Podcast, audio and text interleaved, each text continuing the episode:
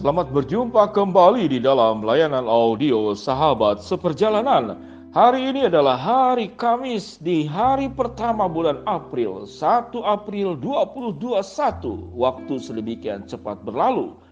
Tema renungan dan saat teduh kita dengan judul Adakah Hantu? Adakah Hantu? Firman Tuhan terambil dalam 2 Korintus 11 ayat ke-14. Demikian bunyi firman Tuhan. Hal itu tidak usah mengherankan sebab iblis pun bisa menyamar sebagai malaikat terang. Dalam 1 Yohanes 4 ayat yang keempat dikatakan demikian bunyi firman Allah. Kamu berasal dari Allah anak-anakku dan kamu telah mengalahkan nabi-nabi palsu itu. Sebab roh yang ada di dalam kamu lebih besar lebih besar daripada roh yang ada di dalam dunia. Mari kita berdoa. Bapak yang di dalam surga, pembicaraan-pembicaraan tentang hantu, tentang berbagai macam hal yang seperti demikian dengan penamaan-penamaan setiap di daerah di Indonesia berbeda, bahkan di setiap negara-negara tertentu pun mereka punya nama-nama hantu sendiri.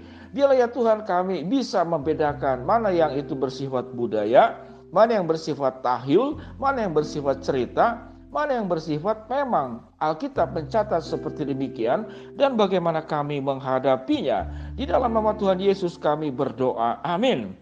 Sahabat seperjalanan bicara tentang hantu biasanya di usia-usia anak-anak baru besar atau anak-anak ABG sangat suka sekali menonton film-film hantu. Dan tatkala menonton awalnya hanya sebuah cerita karena mereka senang ketegangan. Lama-lama kemudian menjadi ketakutan sendiri, ketakutan tidur sendiri, takut kemudian berjalan di dalam jalan gelap. Dengan bertambah usia kemudian hal itu menghilang. Sahabat seperjalanan rupanya tidak hanya sampai menghilang. Ada yang sampai usia dewasa pun mengalami hal yang sama. Beberapa jemaat dan kasus banyak gereja kemudian mengatakan jemaat itu sedang dirasuk setan, diganggu setan, disantet, apa pun namanya. Artinya ada kuasa lain yang dianggap berada oleh manusia di luar kuasa Allah. Apakah ada yang seperti demikian? Alkitab mencatat memang ada. Bagaimana orang Gerasa yang dicatatkan dalam Alkitab, Yesus itu mengusir roh orang jahat dari orang Gerasa. Roh jahat itu menguasai orang Gerasa sehingga dibelenggu oleh rantai pun itu diputuskan dan tidak ada orang yang cukup kuat untuk menjinakannya. Orang itu berkeliaran di kuburan di bukit-bukit berteriak, memukuli diri dengan batu. Itulah artinya memang roh jahat itu ada. Lalu apa yang Alkitab katakan?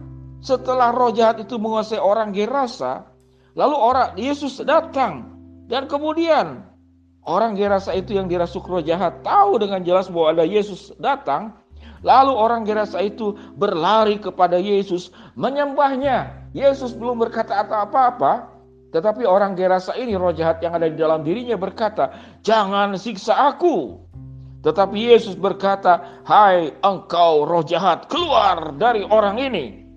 Dan Yesus bertanya, "Siapa namamu?" legion karena kami banyak.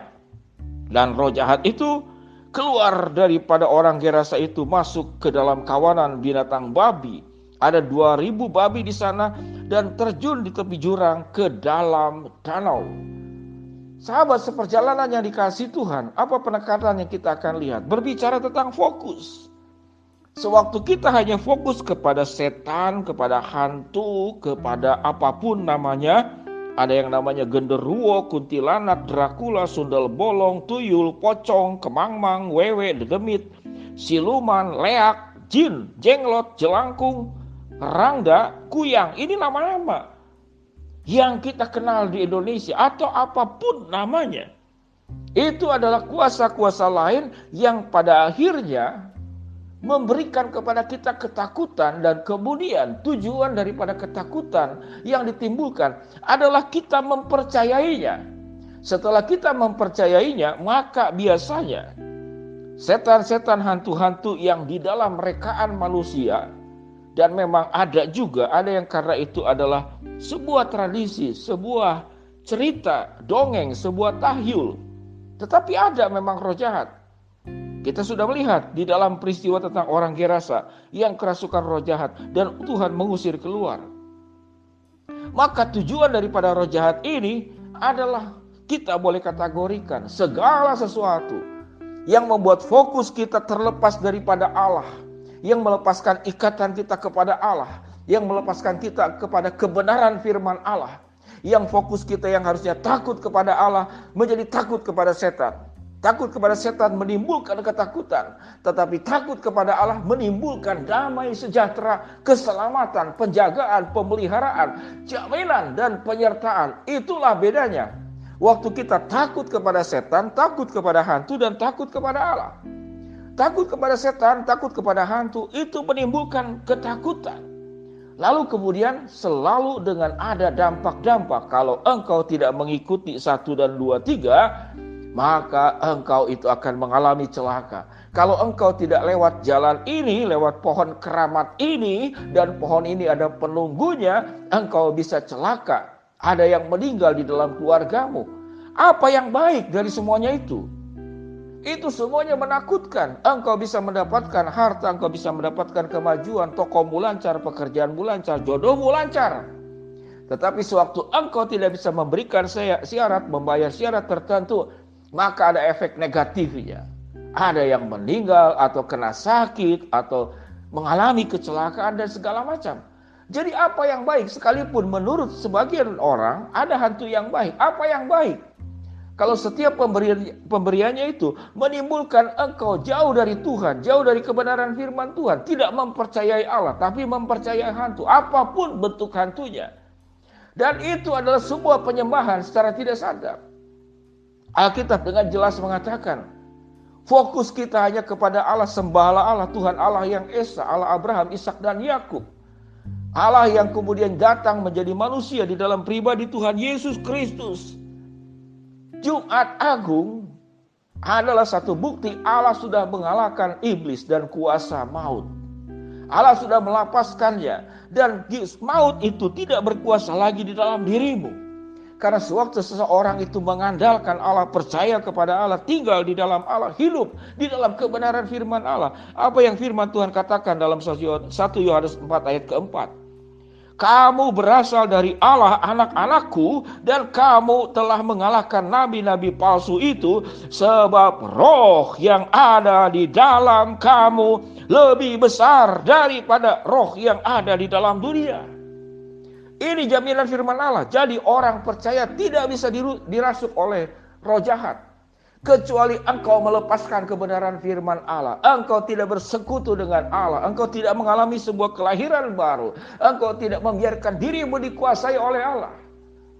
Maka roh jahat menemui, menemukan ada rumah kosong tidak bertuan. Dan dia masuk, termasuk kepada orang Gerasa. Biarlah hidup kita tidak menjadi rumah kosong. Jiwamu, pikiranmu tidak menjadi rumah kosong. Tapi pikiranmu dikuasai oleh Allah, rohmu dikuasai oleh Allah, hatimu dikuasai oleh Allah, kehidupanmu dikuasai oleh Allah. Mulutmu, matamu, telingamu, seluruh hidupmu dikuasai oleh Allah. Tidak akan ada roh yang di luar roh Allah, di, di luar Allah yang bisa mengganggumu. Jangan takut. Iblis itu penipu, mengemuliarkan engkau untuk takut kepada setan dan iblis dan bukan takut kepada Allah. Mulai hari ini, biarlah kita boleh bertobat.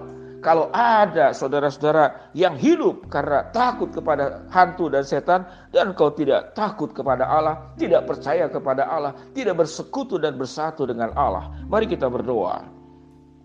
Bapak yang di dalam sorga hambamu berdoa buat sahabat seperjalanan yang sedang sakit di rumah sakit ataupun di rumah. Tuhan jamah, Tuhan sembuhkan. Hambamu berdoa untuk salah seorang yang sedang berduka karena ditinggalkan oleh ayah yang tercinta meninggal pulang ke rumah bapak. Tuhan hiburkan, Tuhan kuatkan. Hambamu berdoa buat sahabat seperjalanan yang sedang menghadapi kesulitan, tantangan, rintangan, dan masalah dalam hidup.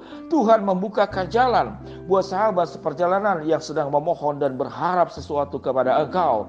Tuhan akan mengabulkan sesuai dengan waktu, rencana, dan kehendakmu. Di dalam nama Tuhan Yesus kami berdoa. Amin. Shalom sahabat seperjalanan. Mulai hari ini engkau harus takut dan percaya bersekutu bersatu dengan Allah dan bukan takut kepada hantu. Tuhan memberkati kita semua. Shalom. Amin.